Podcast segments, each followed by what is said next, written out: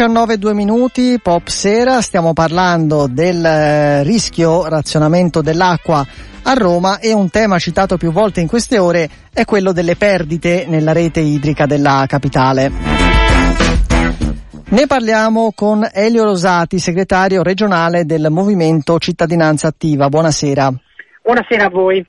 Leggevo che in un vostro dossier si parla di una dispersione, un dato che viene citato spesso in queste ore, del 45%. Eh, significa che quasi metà dell'acqua che circola a Roma va persa? Esattamente, mm, bisogna tener conto di un dato precedente perché noi abbiamo iniziato queste rilevazioni nel 2007. La sentiamo, la sentiamo piuttosto male se riesce a provare a spostarsi magari eh sì, perché sono, purtroppo sono in giro. Eh, Dicevo, nel, eccoci, 2007, sì. nel 2007 la dispersione idrica nella città di Roma era pari al 25%. Oggi, a distanza di 8, di 8 anni, sostanzialmente è al 43%, quindi è aumentato di 18 punti.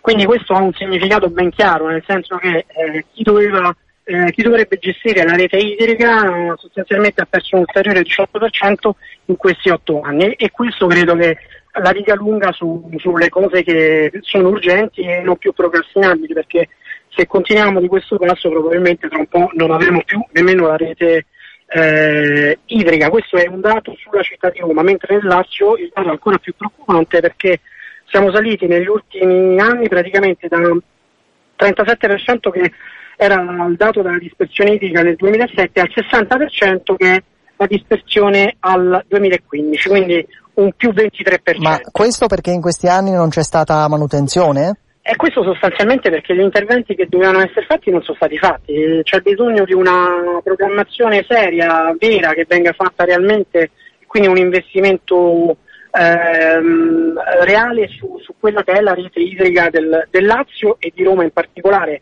vista diciamo, l'emergenza che sta per scattare a fine settimana. Queste sono situazioni che purtroppo con eh, ehm, la situazione legata al fenomeno della siccità di questo anno diventano ancora più evidenti e tangibili sotto gli occhi di tutti, tenendo conto che poi i cittadini comunque hanno continuato a pagare tariffe sempre più alte negli anni, quindi non è che il cittadino non paghi poi eh, questa dispersione, la paga e come, la paga quindi in modo anche beffardo sostanzialmente. Quanto sono aumentate le bollette?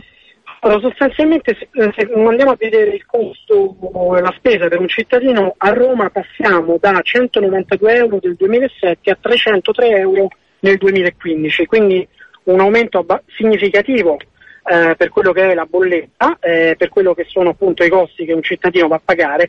Tenete conto che la media nel, nel Lazio è di 387 euro.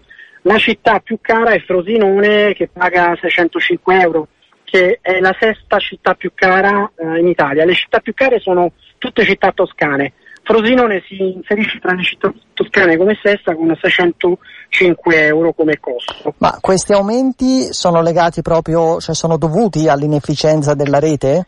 Eh, sicuramente, eh, dato che poi la rete, il, nelle bollette diciamo che noi paghiamo, andiamo a pagare quello che dovrebbe essere poi l'ammodernamento della rete stessa, ma se poi questo ammodernamento non viene fatto, ecco lì che sostanzialmente il cittadino è, si sente pestato dal punto di vista del, dei servizi. Facciamo un esempio con le città meno, meno care, eh, a parte Isernia che la risulta essere la meno cara in assoluto con 117 euro, una città importante e rilevante come Milano, che è la penultima, eh, c'è una spesa annua di 140 euro. Quindi da questo punto di vista anche una città grande con una popolazione superiore al milione di, di euro paga eh, sostanzialmente tre volte meno, due volte la, la, la, tariffa che si paga a Roma. E questo secondo me la dice lunga su, su come poi vengono gestiti certi, certe società. Le faccio sentire una breve intervista del nostro Roberto Maggioni a Paolo Carsetti del coordinamento romano Acqua Pubblica che parla proprio degli investimenti necessari per eh, riparare le perdite della certo. rete e poi le chiedo di commentarla se si è arrivati a un punto del genere, a un rischio di disastro ambientale come quello che si sta verificando sul lago di Bracciano, è perché non sono stati fatti gli investimenti per evitare che si arrivasse a un prelievo tanto grande da quel lago tant'è che le perdite delle reti idriche qui su Roma e provincia montano a circa il 40%, allora è, è quello il problema. Se non si fanno gli investimenti perché si devono massimizzare i profitti, poi bisogna captare sempre più acqua non solo da Bracciano ma anche da altre sorgenti e fonti di approvvigionamento. Acea non sta facendo, non ha fatto investimenti negli ultimi vent'anni sulla rete idrica? Ma guarda, noi abbiamo fatto degli studi sui bilanci di Aceato 2 che è il gestore di Roma e provincia. E la cosa che è emersa eh, in maniera lampante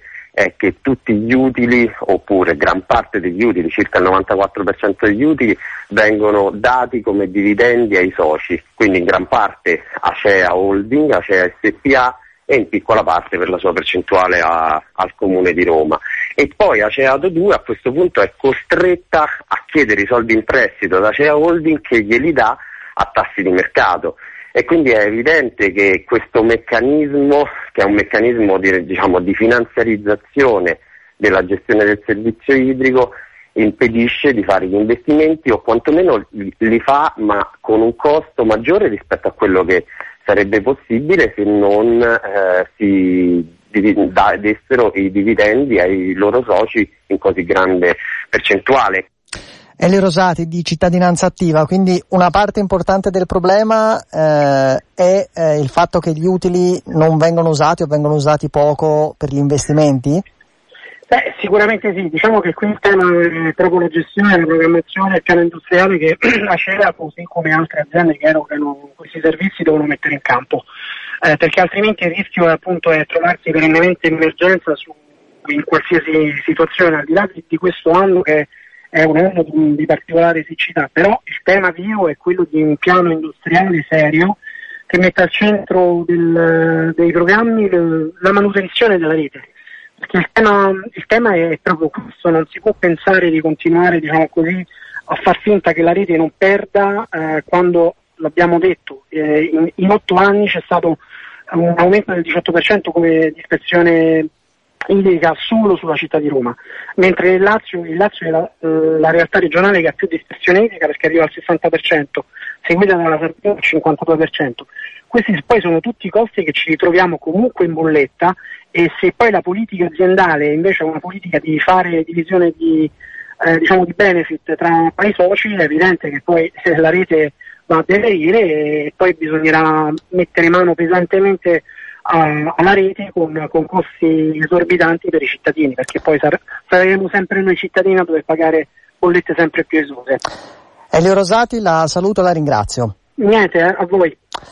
E noi tra poco, eh, ora chiudiamo questa lunga pagina sul eh, rischio razionamento dell'acqua a Roma, tra poco ci spostiamo in Molise a Termoli per raccontarvi l'incendio che questo pomeriggio ha portato a uh, far uscire gli operai della fabbrica della Fiat.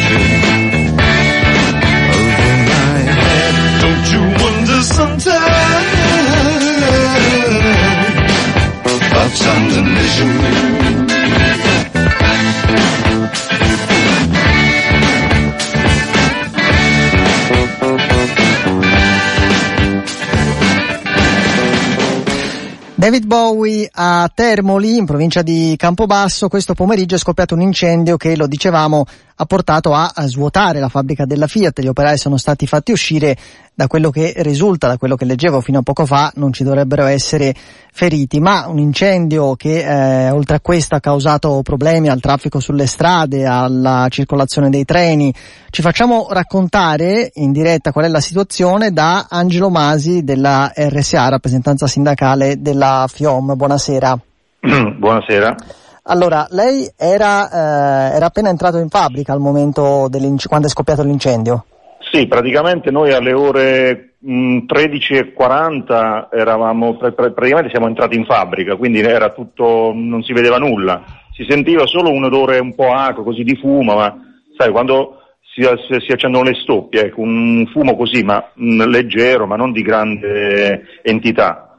E successivamente poi l- insomma, il fumo, eh, ma eh, ripeto, in fabbrica non si, no- non si è notato niente. Cioè vi hanno fatto niente. uscire ma voi non vi siete accorti direttamente esatto, di niente. Esatto, esatto, esatto. Quindi mi conferma non ci sono feriti?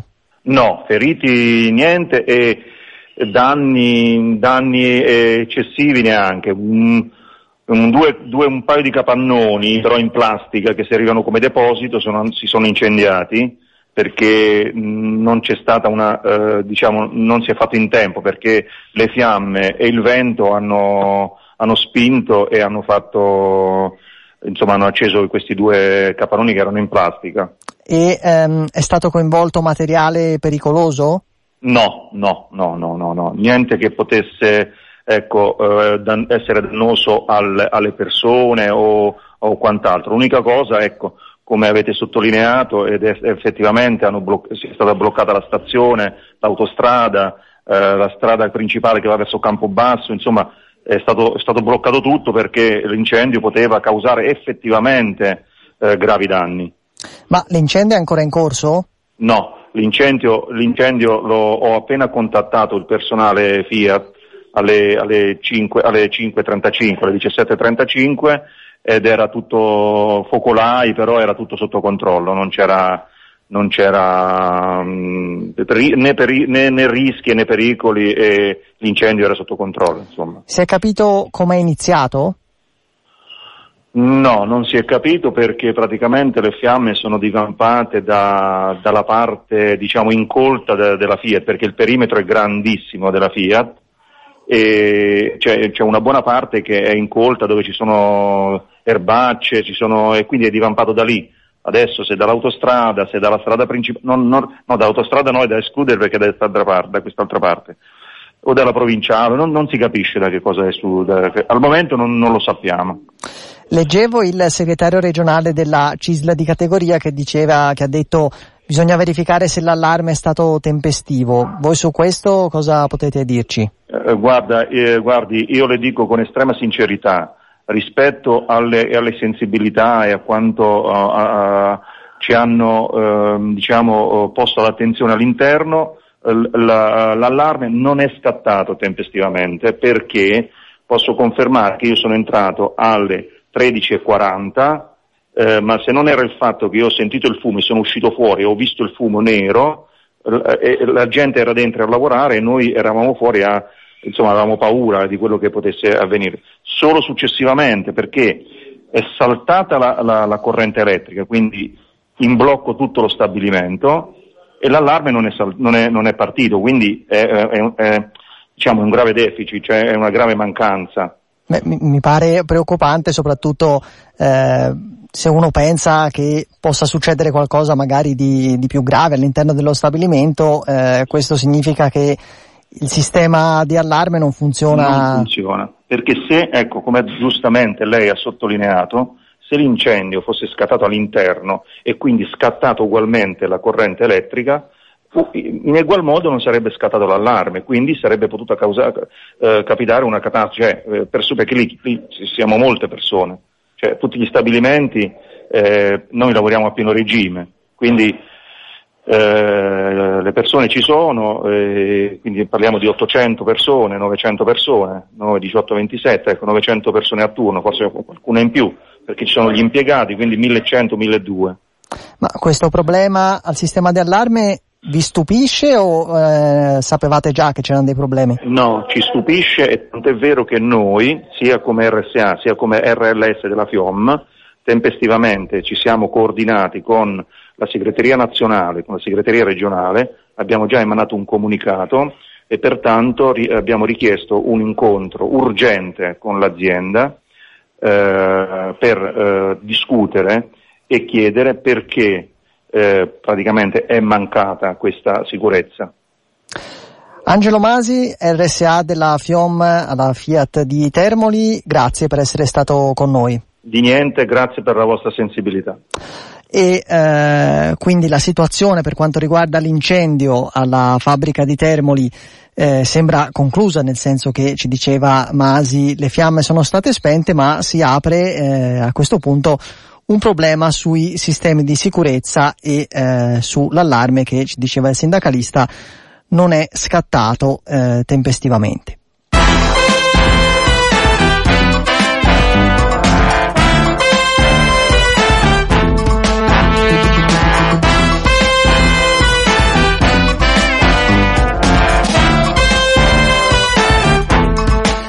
Alle 19 19 minuti parliamo di eh, Giovanni Bianchi, è morto oggi a eh, 78 anni, è stato un esponente del cattolicesimo sociale italiano, attivo nei sindacati, nell'organizzazione politica di base, ha militato nella DC, ha contribuito a fondare il Partito Popolare Italiano, di cui è stato deputato dal 94.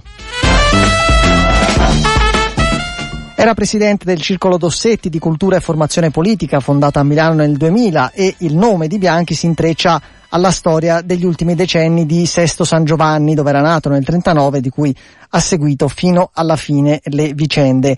Pochi mesi fa Bianchi ha pubblicato per la casa editrice Yakabuk Resistenza senza fucile, vite, storie e luoghi partigiani nella vita quotidiana, un libro in cui cercava di superare le polemiche, i conflitti politici e ideologici sulla resistenza al nazifascismo, raccontando della partecipazione popolare, narrando i piccoli episodi di resistenza quotidiana di lavoratori, donne, preti, ebrei. Il libro è stato presentato a Tempo di Libri lo scorso aprile e così Giovanni Bianchi raccontava a Roberto Festa il suo sforzo di eh, raccontare una guerra di liberazione quotidiana e senza fucili. Dopo più di 70 anni dal 25 aprile e dopo che la gran parte dei protagonisti inevitabilmente perdono la battaglia con l'anagrafe, come guardare? Eh, qui conta molto una cosa. Io sono di Sesto San Giovanni, Stalingrado d'Italia, non Stalingrado perché sia una sorta di reggello di Guareschi, Camillo Peppo, c'entra niente. Stalingrado perché eh, a Sesto ci sono gli scioperi del 43 e del 44 e di fronte a uh, Zimmermann che va ad esempio nel piazzale della Falcunione e dice questi sono i dieci punti che ho pattuito con i vostri imprenditori.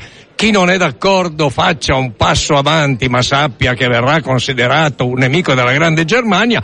Gli operai, 40.000, eh, lì, eh, coraggiosi ma non stupidi, non fanno nessun passo avanti, si girano, vanno negli spogliatoi e incominciano uno sciopero. È il famoso sciopero del 44 eh, dove non solo c'è grande memoria nella città, ma ricordo che il 9 marzo del 44 il New York Times in prima pagina dice questi italiani disarmati che sanno combattere quando trovano una causa per la quale valga la pena combattere. Sono un esempio per tutta l'Europa.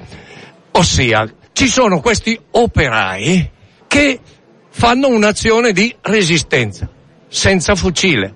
Una cosa che abbiamo scoperto con l'Istituto di Storia Contemporanea a Sesto San Giovanni e con, con tutte le memorie raccolte di operai, di donne e così via, è che la fabbrica risultava un luogo altrettanto opportuno per i partigiani che la montagna. Quindi diciamo anche il tentativo è stato quello, perché poi una delle cose eh, che personalmente mi ha colpito più del suo libro è la ricchezza di storie che ci sì. sono dentro. Quindi diciamo quello che una delle cose importanti del libro è far notare come ci fu una resistenza, che non fu soltanto la resistenza di quelli che in, eh, in montagna avevano preso le armi, eccetera, non fu quindi soltanto la resistenza, la lotta eh, armata, ma ci fu una, come dire, ci furono diverse forme di resistenza e queste forme di resistenza bisogna in qualche modo reintegrarle nel tessuto, nella narrazione collettiva. Certo, per due ragioni tra tante. Uno che così si evitano le contrapposizioni ideologiche inutili, ma c'erano anche questi, c'erano questi questi altri e così via. Secondo, si ritorna sul territorio, si ritorna nella vita quotidiana, che è anche il luogo col quale è più facile, quando vado nelle scuole, per esempio, parlare con i giovani. Allora, le fabbriche, per esempio, due aviatori inglesi recuperati vengono oh, nascosti alla Breda, una grande fabbrica di Sesto San Giovanni, per tre mesi e nessuno riesce ovviamente a trovarli, ma anche i quartieri, dove nascono i primi nuclei della resistenza? Nei circoli. Circoli che oggi non ci sono più, che erano circoli sociali, socialisti, comunisti, cattolici, oggi sono tutti privati, non esiste più uno. E quando io passo vedo che il 70% degli avventori sono donne esempio, quindi dei grandi mutamenti, ma lì nasceva questa resistenza.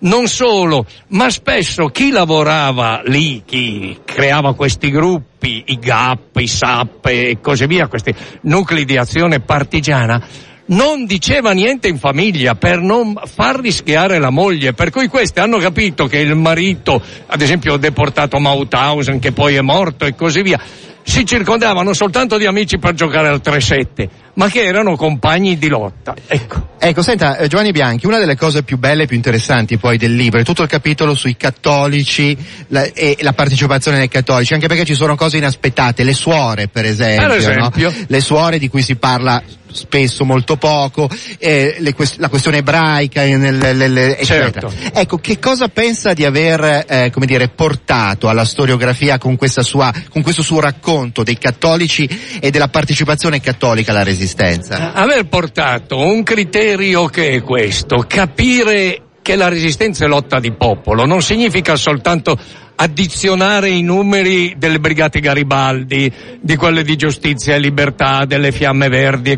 Bisogna capire come il popolo sul territorio, che non aveva a disposizione i fucili, per esempio, ecco perché non è un, un pacifismo, almeno in questo caso. Io sono stato nel movimento della pace con Tom Benettollo e così via, però non è questo, era gente che faceva la resistenza nei luoghi di lavoro, sul territorio e così via. Si è detto i cattolici, le suore c'è un episodio, per esempio, in Liguria, esattamente nelle Cinque Terre. Un partigiano ferito viene raccolto dalle suore.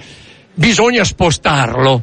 Ebbene, ehm, eh, chi eh, si dedica a questo? Si presenta una suora, suora di clausura peraltro, che essendo alto a Tesina parla benissimo il tedesco escono, incontrano una pattuglia e questa si butta addosso a questo fingendo di essere la fidanzata, lo copre di baci e, e lo salva. Ecco per dire una cosa, gli ebrei, anche qui la Chiesa Cattolica non è che arrivi subito in questo senso, poi si riempiranno i commenti, ma prima no, e ci saranno tutta una serie di atteggiamenti anche un poco attendisti da questo punto di vista. Però poi c'è con le leggi razziali una presa uh, di posizione molto decisa uh, da questo punto di vista. Ma c'è un caso clamoroso a Sesto, per esempio, il tesoriere del CLN è eh, Don Enrico Mappelli, il prevosto di Sesto.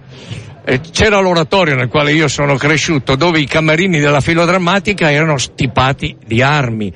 La grotta di Lourdes ha visto dei partigiani dormire dentro lì ed era un deposito di armi.